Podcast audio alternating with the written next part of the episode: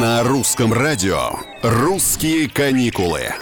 Привет, с вами Петр Кузнецов. Был в отпуске и ничего не привез. Ну нет, это не про нас, правда? В последний день набираем сувениров, подарков, пакетов. Стоп! Сейчас мы с экспертами составим черный список презентов. Их не стоит привозить ни себе, ни друзьям. И магниты входят, да, в этот рейтинг. Ну а возглавляют его майки с надписями. Поверьте, в них хорошо ходить на курорте.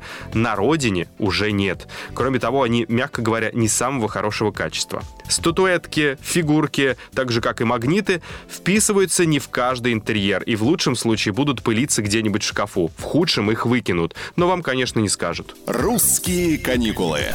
Далее у нас национальная одежда. Раньше, особенно из восточных стран, наши привозили что-то такое местное, традиционное. Потом все это местное и традиционное терялось в местном же шкафу. Поймите, национальные костюмы разных регионов и стран — это искусство, на которое хочется постоянно смотреть. Но давайте оставим это посетителям музеев. Тем более, что в сувенирном магазине вы в лучшем случае купите реплику из, опять же, некачественных материалов. И напоследок еще несколько слов, позвольте, о магнитах.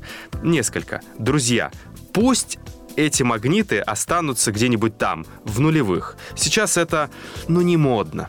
На сегодня все. Совсем скоро новые путешествия, новые открытия, новые страны. Это русские каникулы. Оставайтесь с нами.